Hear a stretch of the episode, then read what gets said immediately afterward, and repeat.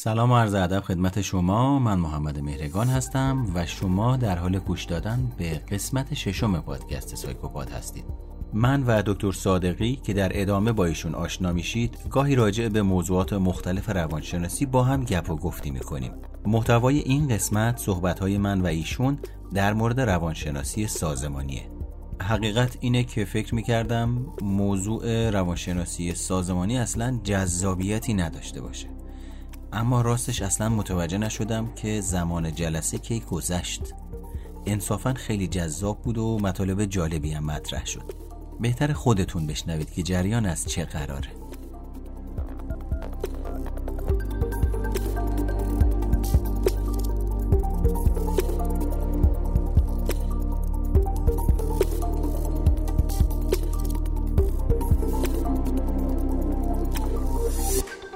به نام خدا من محمد هستم و در خدمت دکتر صادقی عزیز هستم. داشتیم با هم دیگه گپ می‌زدیم و گفتیم صدامون رو ضبط می‌کنیم و شما هم ازش بی‌نصیب نمونید. دکتر صادقی در مرکز مشاوره روشنا فعالیت می‌کنن مردی بسیار نیکو صفت هستند و می‌خوایم راجع به روانشناسی سازمانی صحبت بکنیم. من حرفم کوتاه می‌کنم تا با صدای ایشون آشنا بشید. سلام. انشالله که همگی هم سعی سلامت باشین. روانشناسی سازمانی یه موضوعی که آدم بعضی وقتا تو فکر می‌بره که یه جایی که صنعت و روان ما آدم ها با هم انگار ادغام میشه و تلفیق میشه.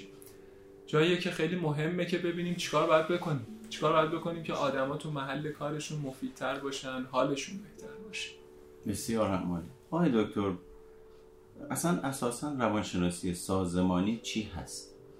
چی؟ شما نظرتون چیه راجع به روانشناسی من به نظرم می‌رسه که فارغ از حالا تعریف های شاید کلیشه ای بخوایم راحت بلند بلند فکر کنم و حرفمو بزنم.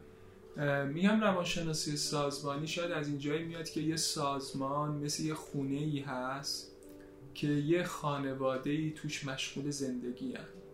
و این خانواده درست نقشه مختلفی توی این خونه دارن ولی یه هدف مشترکی هم دارن. اون هدف مشترکه شاید میشه هدف اون سازمان. بله. پس طبیعتا اینا هر کدوم با هم در یه ارتباطایی هستن. هر کدوم یه نقشه رو دارن ایفا می‌کنن. همشون یه روان دارن. کل اون سازمان حتی می‌تونیم بگیم یه روان داره. یه به عنوان یه, یه واحد. مثلا بگیم که آقا این خونه حالش خوبه.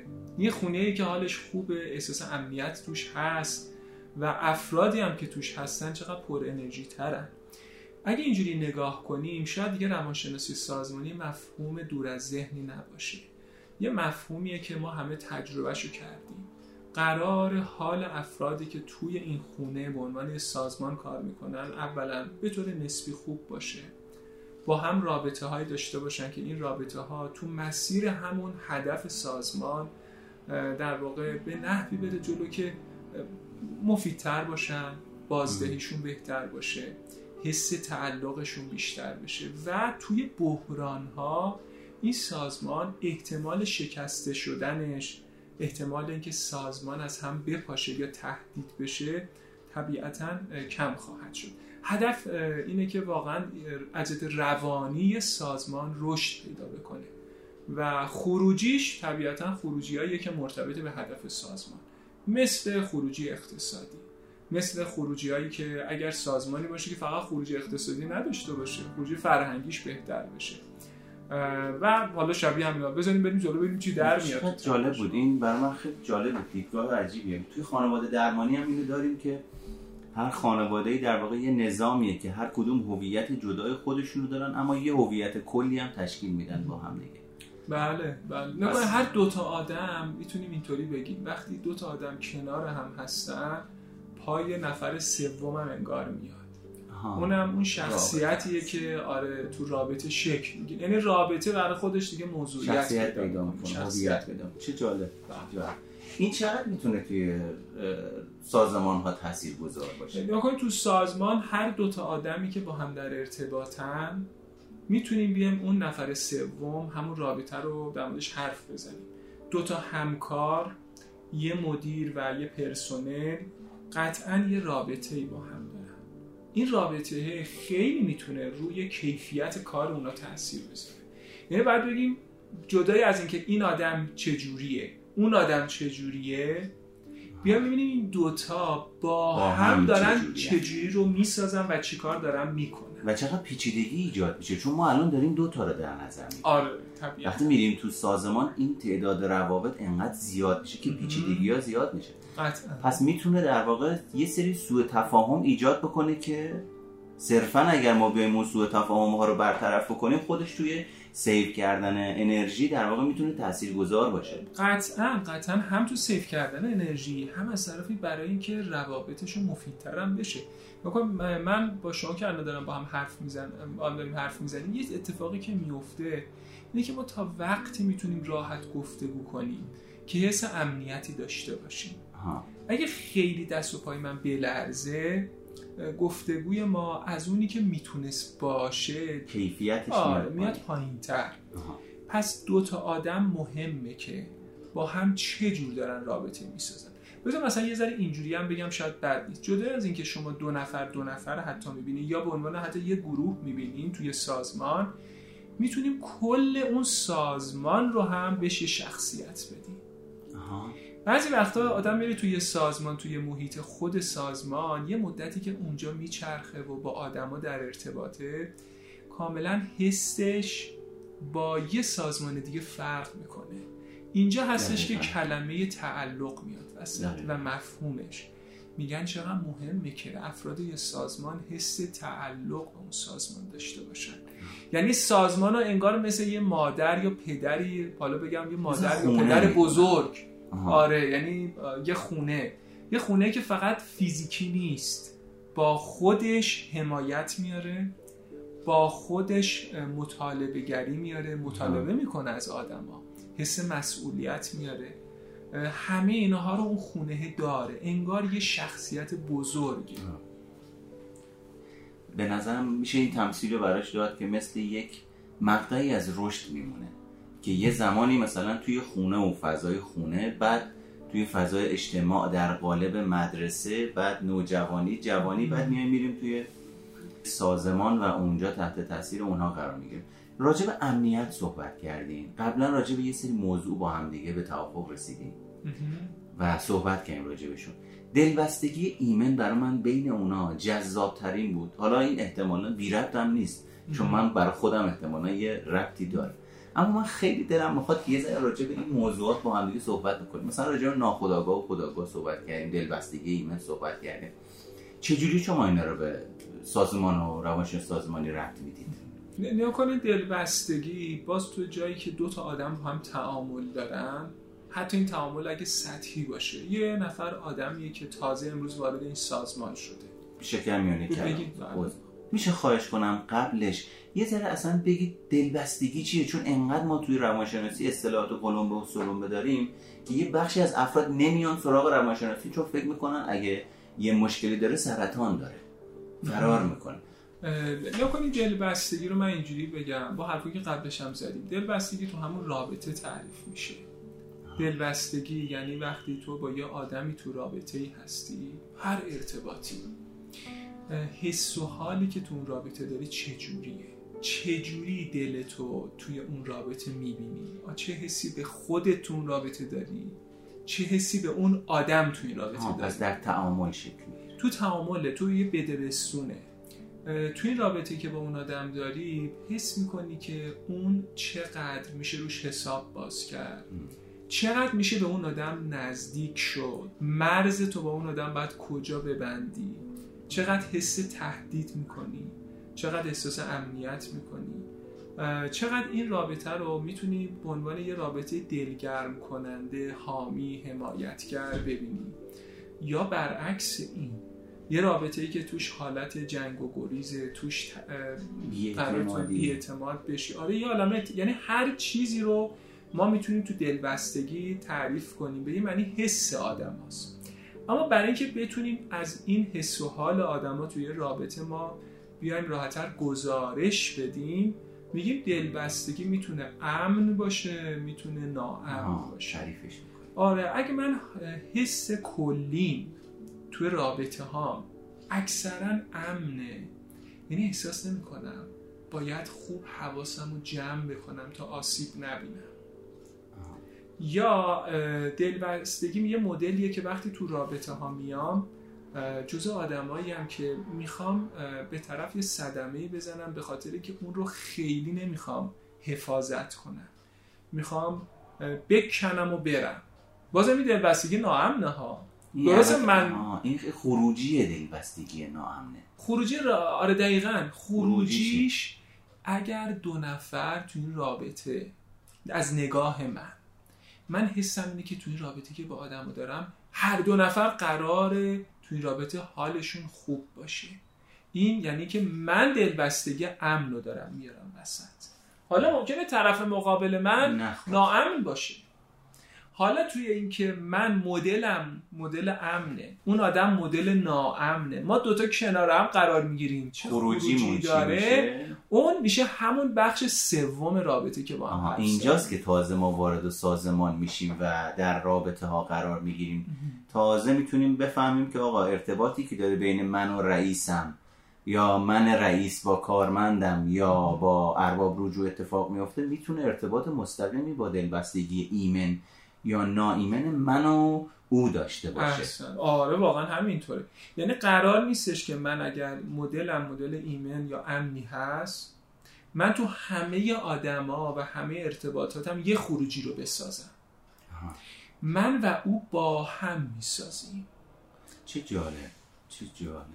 و طبیعتا وقتی او تغییر کنه یا مدلش یه ذره امنیتش کمتر بشه بیشتر بشه یا من یه امنیتم کم و زیاد بشه خروجیمونم تغییر خروجیمونم فرق می‌کنه. بله. یعنی با هم می‌سازیم دیگه. یه کار دقیقا دو نفر است. حالا تو سازمان در نظر بگیری یه کار گروهی میشه. همه رو یعنی آیتما متغیرها خیلی زیاد میشه. و بعد به مرور این سازمان یه هویتی انگار پیدا می‌کنه که اون هویت می‌تونه امن باشه ایمن باشه یا, ناامن باشه. آیا دکتر آیا دلبستگی ایمن یعنی همیشه حالمون خوب باشه؟ نه نه نه اصلا. نکنین قرار نیستش همیشه حالمون خوب باشه. قرار یه حس کلی امنیت رو احساس کنیم حتی تو بحران حتی تو شرایطی که من احساس ناخوشایندی مثل خشم و غم و ترس رو دارم تجربه می‌کنم اما انگار زیر همه اینا من دلم قرصه که آدم پایداری هستم. آدم متعهدی هستم. آدمی هستم که می‌تونم از پس شرایطم بر بیام. می‌تونم رو توانمندی خودم یه حسابی باز کنم. سر یه جاهایی می‌تونم از بقیه می‌تونم کمک بخوام. حسامم ترک کنم. من مثالش رو شاید بخوام بزنم. مثال خوبش سمده رابطه مادر و کودکی. وقتی یه بچه به دنیا میاد اونجا از همون اوایل دلبستگی نوع شکل می‌گیره. اصلا یه هنوز مادر رو به عنوان یه آدم نمی‌شناسه که. چون اصلا نمی‌تونه نمی‌تونه تعریف کنه آدم یعنی چی. شناختی نداره شناختی به عنوان اون مفهومی که ما میگیم انسان. سیستم عصبیش اصلا هنوز انقدر رشد نکرده که بتونه اصلا نمی‌تونه طبیعتا ما البته تا الان نتونستیم با یه نوزاد حرف بزنیم. هیچ کدوممون هم آره. خب حافظمون قد نمیده که بریم تا قبل از دو سه سالگی ببینیم چه خبر بود. اما می‌بینیم خب این هنوز با کلام آشنا نیست. هرچند صداها روش تاثیر می‌ذاره واکنش میده می‌فهمه من نمی‌تونی بگیم نمی‌فهمه می‌فهمه. ادراک هیجانی داره مثلا. ادراک هیجانی قطعا داره قطعا داره ولی با مدلی که ما انتظار داریم شاید اون خروجی خب نیست دیگه. کم کم می‌تونه یاد بگیره کلماتو. خب یه بچه یه, یه کودکی که حالا بگیم حتی تو سنین شیرخارگی نوزادی هست اون حس کلی که از محیط می‌گیره اون رو دلبستگیش تاثیر گذاره.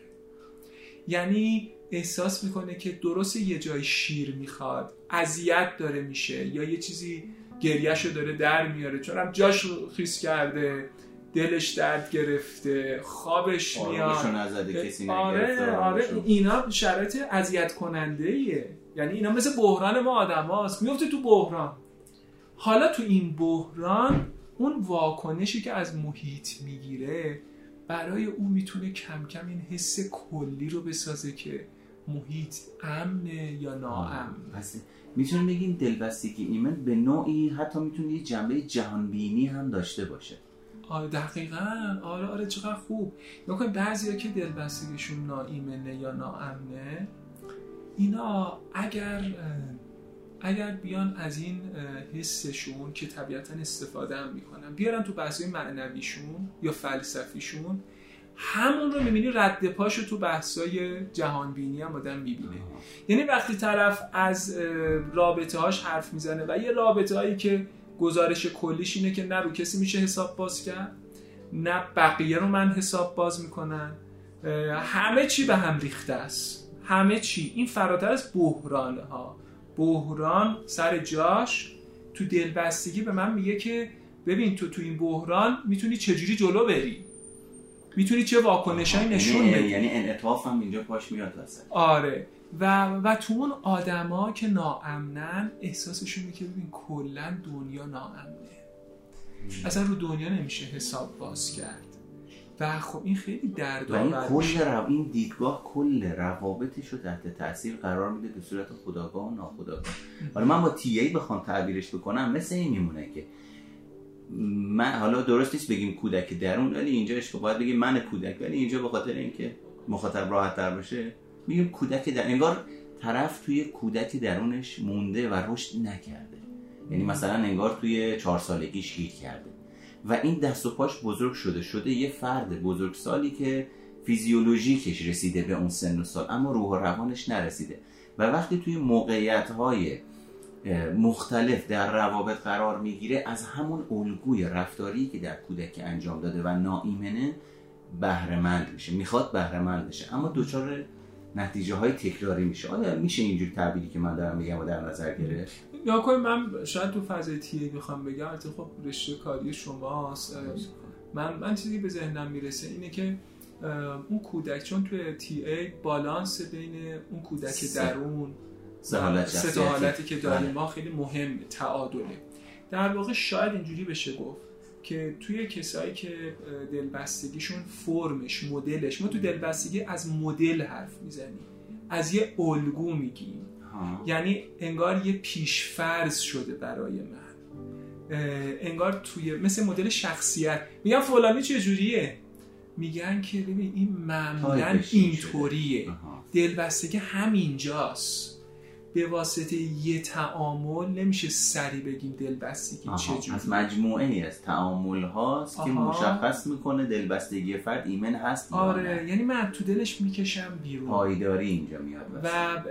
انگار یه حسه یه پترنه یه الگوه. خب حالا توی تی ای که آقا کودک درون چجوریه؟ اون بالغه چطوره؟ اون والده چطوره؟ اینا با هم اگه توی تعادلی باشن شاید بتونیم بگیم این آدم روابطش هم ایمه. آه. جالب. اگر اینا با هم تو جنگ باشن یکی زمینگیر شده باشه یکی غلبه کنه و مثلا فرض بکن مثال یه آدمی که اون والده انقدر غلبه کرده یه آدم خیلی سفت و خشک عبس و عوض. اینجوریه این آدم این مدلیه. خب این احتمالا دلبستگیش هم یکی از فرمای شایع توش مدل نایمنه دیگه. وقتی تو رابطه با آدم میره همش خوشو محکم گرفته. میترسه که زود تهدید بشه آسیب و باید و نباید آره و دقیقا. یا یه. کسی که کودک درونش اومده روی اون والده یا روی اون بالغ. غلبه کرده این تو کاراش نمیشه روش حساب باز کرد. همش همش میریزه به هم. تحملش کمه. یعنی میشه در واقع اینجوری شاید اینا میشه رو با هم جمع کرد. آره میشه بالاخره همه در مورد روان آدم همش آره راجع به یه موضوع هر در واقع ایده پردازی هر نظریه پردازی اومده از یه زاویه‌ای راجع به روان انسان. یه لیبلی رو زده و یه توضیحی داده. اگه موافقه اینا آقای دکتر بیایم اینا رو به ناخودآگاه ربط بدیم. اساسا اصلا ناخودآگاه چیه؟ البته اون رو جمع‌بندیش بکنیم بعد بریم سراغ این. پس در نتیجه با توجه به فرمایشات شما الان این شکلیه که ما توی سازمان چون من و شما انسانیم. اون فردی هم که توی سازمانی داره کار می‌کنه انسان یه روانی داره. در نتیجه با توجه به ریشه های تحولی زندگیش با اتفاقایی که تو زندگیش افتاده یه مدل دلبستگی در او شکل گرفته. این آدم هر روز صبح که بلند میشه اون با وجود اون دلبستگی پا میشه میره تو سازمانش محل کارش شروع می‌کنه کار کردن عوامل مختلف محیطی در سازمان می‌تونه دلبستگی اون آدمه رو تحت تاثیر قرار بده یا ببرتش سمت بحران با توجه به ایمن بودن و نایمن بودنش یا اینی که شرایط رو در واقع به سمت ایجاد سینرژی ببره جلو. می‌تونیم این جمع آره آره آره. یعنی در واقع دلبستگی البته یه باورم به اینه که آدما فقط یک مدل دلبستگی ندارن. میشه بگیم فرم قالب هر آدم تو دلبستگی بیشتر چجوریه؟ ممکنه توی شرایطی دیگه حتی یا به مرور زمان من حتی اگه دلبستگی من ایمن باشه با یه آدمی که مثلا یه دلبستگی ناایمنی داره که مثلا از مدلی که منفصله هی بالا پایین میشه هی منو میریزه به هم آروم آروم منم فرم دلبستگیم تغییر کنه. یعنی نمیشه بگیم همیشه یه مدل خالص من خواهم داشت. دلبستگی یه مفهومیه که تو زندگی ما هی داره ساخته میشه. داره تغییر میشه. آره پویاست. از این جهت دلبستگی آدما تو روابطشون بسیار مهمه. پیشفرز آدم هست عینکیه که ما می‌زنیم به چشممون. میایم تو رابطه و با اون عینکه اون آدم هم عینک زده جلوی من. و ما دوتا با هم حالا ممکنه دلبستگیامون با هم وارد یه تعاملی بشه رابطه رو با ثبات کنه. رابطه همون رابطه باشه که همون قسمت سوم رابطه حالش خوب باشه پویا باشه حتی تو بحرانا بتونیم بهتر حل مسئله کنیم مذاکره کنیم تصمیم بگیریم. یا اینکه نه به جای اینکه بریم سراغ حل مسئله و مذاکره می‌بینیم حاشیه سازی می‌کنیم. تو بحرانای سازمان به جای اینکه با هم بتونیم مسئله رو حل کنیم انگار میریم تو حاشیه ها زور آزمایی مثلا می‌کنیم. میایم حالگیری می‌کنیم. بازی های روانی بازی های روانی که همون ماجرایی که تو تی هم داریم. آره تو تی هم داریم. شما یه جایی هم دفعه قبل که با هم صحبت می‌کردیم اسم یه فرد دیگر رو خیلی بر من جالب بود. من نمی‌دونستم. میشه اونو اشاره بکنید کی بود؟ گفتین اون هم در واقع تو زمینه بازی روانی انگار یه سری چیزا رو گفته. نمی‌دونم حالا. من الان یادم نمیاد شاید تو گروه من اون قسمت رو میگین تو گروه ناخداگاه بود که من بیان تو ناخداگاه در واقع گروه. خب خیلی حرفای جالبیه که گروه به عنوان حتی یک سازمان یک جامعه می‌تونه طرح که اگه حواسمون به اون نباشه به اون ناخودآگاهی که الان در جریانه. چوبلای چرخ آره و ممکن اتفاقایی بیفته. یعنی بعد در واقع اینجوری ببینیم. حالا کم کم بحث ناخودآگاه داره شکل می‌گیره توی سازمان. آره دکتر من شکر میونه کلام. یه نکته به نظرم خیلی جالب میاد و مهمه. با توجه به فرمایشات شما یه نفر تنهایی نمی‌تونه دلبستگیشو عوض کنه. چون دلبستگی توی رابطه به وجود میاد. در نتیجه باید توی رابطه هم بشه برطرفش کرد. این درسته؟ نکنید یه جمله هست. این جمله رو وینیکات میگه. جالب شبیه این مفهومی که میگه. میگه هیچ مادری وجود نداره. مگر اینکه کنارش کودکی هم باشه. هیچ کودکی نیست. مگر اینکه یه مادری هم کنارش باشه. یعنی رشد ما آدما حداقل بخوام بگم یک جنبه قالب داره. قطعا تو رابطه تعریف میشه. به خصوص اون مراحل رشدی اولیه ما آدما توش بسیار بسیار رابطه مهمه.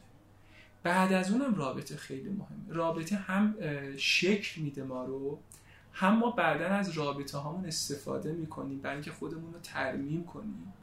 یا برای اینکه حتی ممکنه حالمون بدتر شه شکسته تر بشیم یه جوری پویاتر بشیم. یعنی رابطه قطعا مهمه. ما اصلا خودمون رو تو رابطه ها می‌بینیم.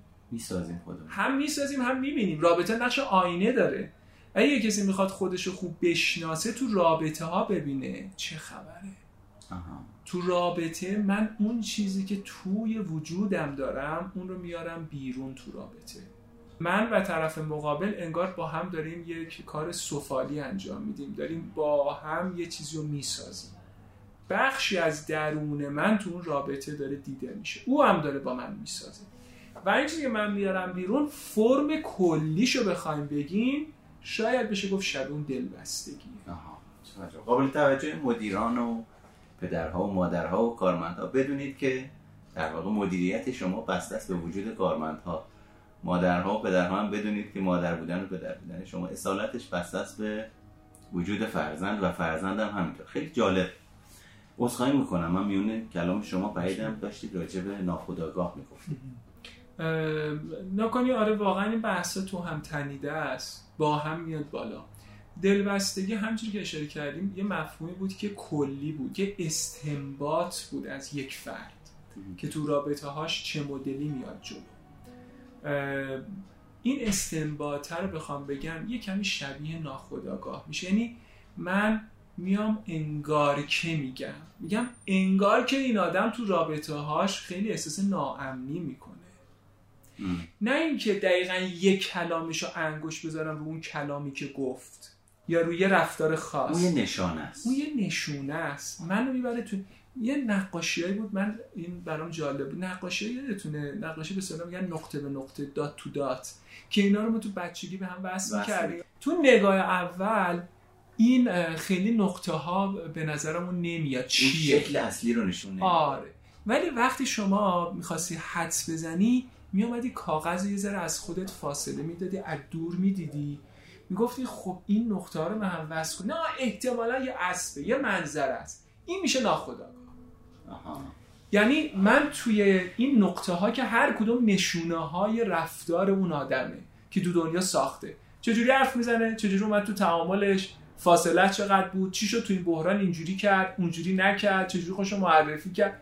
این نقطه ها رو انگار میذار آدم کنار هم. میگه ببین انگار که این اینطوریه ها. احتمالا. مدل بودنش رو به صورت احتمالی حدس می‌زنه آره یعنی مدل بودن. مدل بودن ما رو ناخودآگاه تعیین ناخودآگاه یعنی شاید بخوام تعریف کنیم میگیم اون چیزی که خداگاه برای اون فرد نیست در اون لحظه ولی روی اون رفتارها روی احساساتش رو حالتاش مؤثره. هم مؤثره هم خیلی تو اون لحظه در دسترسش ممکنه نباشه. نسبیه. یه با ممکنه کسی می‌گفت مثلا دقیقا یه خداگاه یا ناخداگاه. نه می‌خوام بگم یه طیفیه. بعضی چیزها رو ما اصلا برای چی میریم سراغ ناخدا اگه ناخداگاه قرار بود همیشه ناخداگاه باشه که به دردمون نمی‌خورد که. ما میریم سراغ اینکه خودمون رو خداگاهیمون رو بیشتر کنیم. ببینیم و آگاه ترشیم به حالتهای خودمون. برای اینکه انگار اون سهم ناخداگاه رو یه کمی کمش کنیم. یعنی بیاریمش تو خداگاه بیاریمش تو آگاهی. ببینیمش که داره چجوری رو ما تاثیر می‌ذاره. خودم رو بشناسم که مثلا این حتی دلبستگی گفتم. دلبستگی هم یه مفهومیه که به هر حال مرتبط با ناخودآگاه. ما آدم. و خب چه چه ربطی می‌تونه این چه ربطی می‌تونه به سازمان؟ قاعدتا که هر آدمی ناخودآگاه داره و خب طبق همون چیزی که گفتیم هر روز بلند میشه این دفعه با ناخودآگاهش و دلبستگیش و هر اون چیزی که وجود داره میره تو محل کارش. ولی چه تأثیری می‌تونه این عدم شناخت یا مثلا فردی که اساسا نمیره سراغ شناخت خودش با فردی که میره سراغ شناخت خودش برای اینکه توی سازمان تفاوت این دو چطور دیده میشه؟ یعنی چطور می‌تونیم ببینیم و بسنجیم که این آدم آدمیه که به خداگاهی رسیده و نتیجه ها و تاثیر این خداگاهی چطور در سازمان و فرایندهای درون سازمانی دیده میشه و همینطوری برعکس. نکن من مثال بزنم. الان فرض کنید توی سازمانی یه مدیری هست و الان توی شرط بحرانی هستیم تو سازمان. این فرد وقتی می‌خواد با این بحران رو حل و فصل کنه مدیریتش کنه جدای از اینکه این مسئله بحرانی چیه؟ جدای از این. یا بخوام بگم کنار این. این آدم تو تعامل با افراد و پرسنلشه دیگه. تو این تعامله اون ناخداگاه خودش رو قطعا نشون میده. یعنی نمی‌تونیم بگیم یه مدیر دقیقا همون مدلی رو تو بحران می‌بره جلو که مدیر دیگه هم اگه جایگزینه بود همین کارو می‌کنه هر کسی بس بنا به بسته و پکیج خودش آره داره میاد خاص خودش میاد تاثیر می‌ذاره دیگه. مثلا مثال یه مدیری هست که تو ناخودآگاهش همون انگار که من کلمه انگار رو آوردم. انگار که وقتی تو این شرط قرار می‌گیره حس می‌کنه که ممکنه بقیه اطرافیان بهش صدمه بزنن. یا جاشو پر کنن یا آسیب بزنن و برای اینکه این ناخودآگاه خودش رو آروم کنه واکنش دفاعیش اینه که میاد شروع می‌کنه به یه جوری کنترل کردن شرایط. خیلی سفت و سخت میشه. رو جزئیات شروع می‌کنه به یه گیر دادنایی که الزامن اینا در مسیر حل مسئله نیست. به نوعی میره سراغ کمالگرایی آها. یعنی اون ایدالگرایی در اینکه یه جایی می‌تونه مفید باشه اما یه جایی هم می‌بینی صدمه زد. می- دیگه میاد ورود پیدا می‌کنه. بقیه میگه این چرا اینجوری شده؟ فلانی چرا یه مدت یه گیر میده؟ بابا با- به ما کار سپردی خروجیشو بگیر دیگه. چرا عصبی میشه انقدر چرا انقدر نگران به هم ریخته و کسی است؟ هم خبر نداره که درون این فرد چه اتفاقی داره میفته که اینجوری رفتار و می‌کنه. حتی خودشه. خودش هم خبر نداره. اینجاست که پای ناخودآگاه بله. یعنی اون جایی که از من پنهانه ولی روی من مؤثره. و روی دیگران هم و طبیعتا تو رابطه ها دقیقا اثر می‌ذاره. یعنی میشه ارتباط ناخودآگاه حتی ما آدم ها. ما هم ناخودآگاهمون تاثیر می‌ذاره رو خداگاه طرف مقابل. آره من این مدلی که میام جلو اون آدمی که تو اون داره کار می‌کنه اونم بیشتر میریزه به هم. اون یه برداشتی می‌کنه. اون برداشتش روی ناخودآگاهش تاثیر می‌ذاره. و حتی ارتباط ناخودآگاه ناخودآگاه هم می‌تونیم در نظر بگیریم. یعنی ممکنه من و همکارم الزاما خیلی هم حرف نزنیم. ولی ناخودآگاه های ما یعنی اون جاهایی که حتی از چشم ما یعنی پنهانه در سطح غیر کلامی. آفرین. ما با هم با ایما و اشاره هایی به شکل ناخودآگاه رفتار می‌کنیم که علاوه بر اینی که یه پیامی داره خود شخص هم تازه یه برداشت شخصی از اون پیام می‌کنه. مهم. یه چیزی می‌ذاره روش و اون وقت میشه یک به نحوی آشی که اصلا هیچ کس نمی‌دونه این چجوری از پخته شده؟ پخته شده؟ آره. اون محتوای اصلیش چی چیه؟ بود و بله. اصلا ناخودآگاه می‌دونی چی جالبیش رو بخوام بگم؟ اون بخشی از روان ماست که خیلی هنوز به کلام در نیومده. و یکی از مدلایی که ما بهش آگاه تر میشیم اینه که انگار از توش میدوشیم و تبدیلش می‌کنیم به کلمات. شناخت پیدا می‌کنه تو اون کلمات یعنی شناختم طبیعتا جوونه می‌زنه و آشکار میشه. این دوتا آدمی که من گفتم این دوتا آدم شاید مثالی که حالا خیلی از ما با این کلمه بیشتر آشنا مثلا میگیم زبان بدن. میگیم آقا به من گفتش بیا این کار انجام بده. ولی این مدل گفتن خیلی می‌تونه فرق می‌کنه این ما با هم یه جوری حرف می‌زنیم که این مدل گفتنه انگار همون تعامل دوتا ناخودآگاه ما ما دوتا احساس می‌کنم خیلی چشم دیدن همون نداریم. با هم خیلی رقیب شدیم تو محل کار. بعدم نمیاد. یه ضربه ای بهش بزنم. حالش رو بگیرم. یا حالی ازش بگیرم. ولی خداگاه نه من اصلا اینجوری نیستم و نمیخوامم. آه. یعنی من می‌بینی یه جاهایی حس و حال احوال خداگاه هم با ناخداگاه هم حتی ممکنه با هم همخون نباشه. متناقض باشه متناقض باشه. بگه من اصلا نمی‌خواستم این ناراحتش کنم. ولی بعد که یه ذره بیشتر می‌بینم خداگاهیم به قول شما بیشتر میشه می‌بینم هم بدم نمیامد که به صدمه بزنم. هم زدم. و زدم و از طرفی هم به طور ارادی خیلی هم نمی‌خواستم اینجوری پیش بیاد.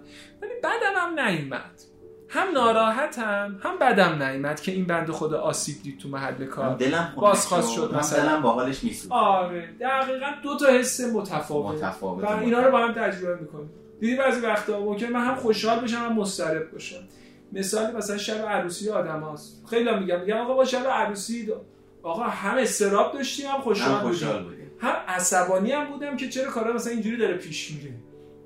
هم یه نفر هم غمگینه. مثلا یه خانومیه چون هم ازدواج داره می‌کنه. مثال هم غمگینه هم خوشحاله که داره از خانواده پدر بود می‌خوام بگم احساس های ما تو محل کار یکی نیست. ما همزمان می‌تونیم چند تا حس رو یا احساس رو تجربه کنیم.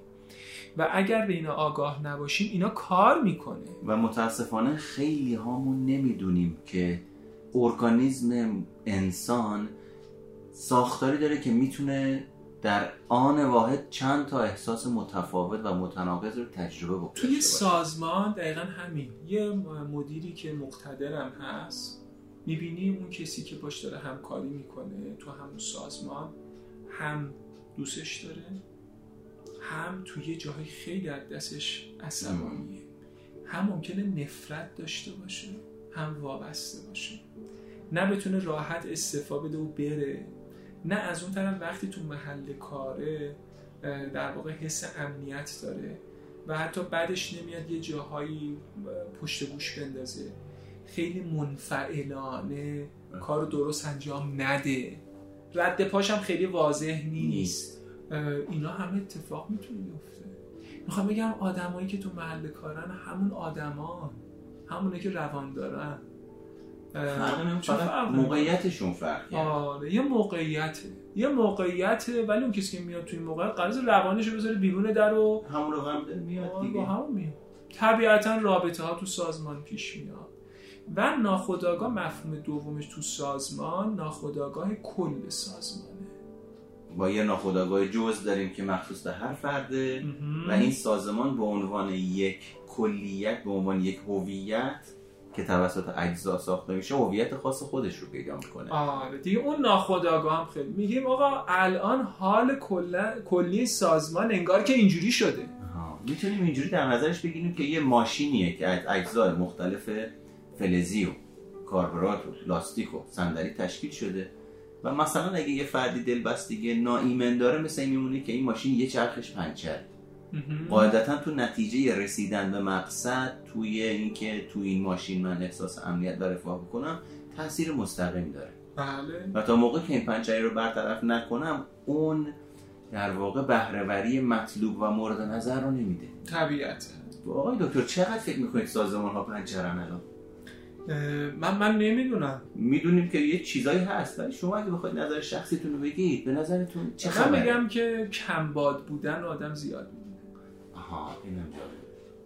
کمبادی آره این اینو شاید آدم زیاد حس می‌کنه و اون تنظیم باده شاید نیازه. آره. چقدر عالی. من سی وقت دقیقه است دارم که از صحبت شما لذت می‌برم و چیزی یاد می‌گیرم. خواهش می‌کنم. متقابلا. منم سلامت خواهش آیا مسئله مد نظرتون هست؟ چیزی مد نظرتون هست که برای مخاطبی که داره این حالا در قالب پادکست در قالب وایس یا هر چیزی این صدا رو داره میشنوه صدا شما رو میشنوه. آیا پیشنهادی توصیه‌ای دارید؟ حالا می‌تونه سازمان باشه با توجه به دلبستگی ایمن که فرد می‌تونه پدر یا مادر باشه مدیر یا کارمند باشه یا سازمان باشه توصیهتون چیه برای نفر من به نظرم می‌رسه شاید چیزی که بتونم بگم اینجا اینه که اینجور مفاهیمی که با هم الان حرف زدیم و ما نسبی در نظر بگیریم. یعنی هر کدوممون اگه بتونیم یک کمی بیشتر بهش فقط توجه کنیم. تو دل اون توجهه کم کم برای ما برای هر کدوممون اون راهی که به ما بیشترم کمک می‌کنه کم کم انگار گشوده میشه باز میشه. فقط فرار نکنیم ازش. نگیم مثلا اینا یه مفاهیم خب حالا همجوری میگیم دیگه. نه موثر می‌تونه باشه. سازمان خانواده ارتباط دو نفره ارتباطی که من با خودم دارم. همه اینا مثل در واقع زنجیر حلقای زنجیری که به هم ربط داره بهش می‌تونیم بیشتر از گذشته توجه کنیم. قطعا توجه می‌کنیم. اگه توجه نکنیم که نمیشه زندگی کرد. حرفای ما شاید حرف اصلیش من برداشتم این بود که یه گپ و گفتی باشه برای اینکه بتونیم تو این فضای حرف زدن ما یه لحظاتی رو بیشتر توجه کنیم. و هر کسی خلاصه میوه دستشین خودش رو بله. برداره و انشالله که نوش جونش هم باشه. حالش هم ببره و بهش یه لحظات خوشمزه و لذت بخش میشه و فراهم. دست شما هم درد نکنه؟ و ممنونم از وقتی که گذاشتید. ایشالله خبرهای خوبی تو راه کارهای خوبی قرار انجام بدیم. از این به بعد قراره که یک سری پادکست یک سری جلسات داشته باشیم که بیشتر مثلا متمرکزتر راجع به موضوع هر پادکست مثلا بیایم توی پادکست راجع به ناخودآگاه بیشتر صحبت بکنیم راجع به دلبستگی یا تی صحبت بکنیم یا مسائل دیگه. پس منتظر باشید که سریای بعدی برنامه بیاد بیرون و شما هم ازش بهره بشید و یادتون باشه که خیلی زود دیر میشه و این زمان نیست که در حال گذره این ما هستیم که در حال گذر کردن هستیم و اگر فکر می‌کنید دلبستگی نایمن دارید اگر فکر می‌کنید در حال تجربه آشفتگی زیادی توی زندگیتون هستید حتما لازمه به خودتون به عنوان یک فرد بزرگسال رسیدگی بکنید.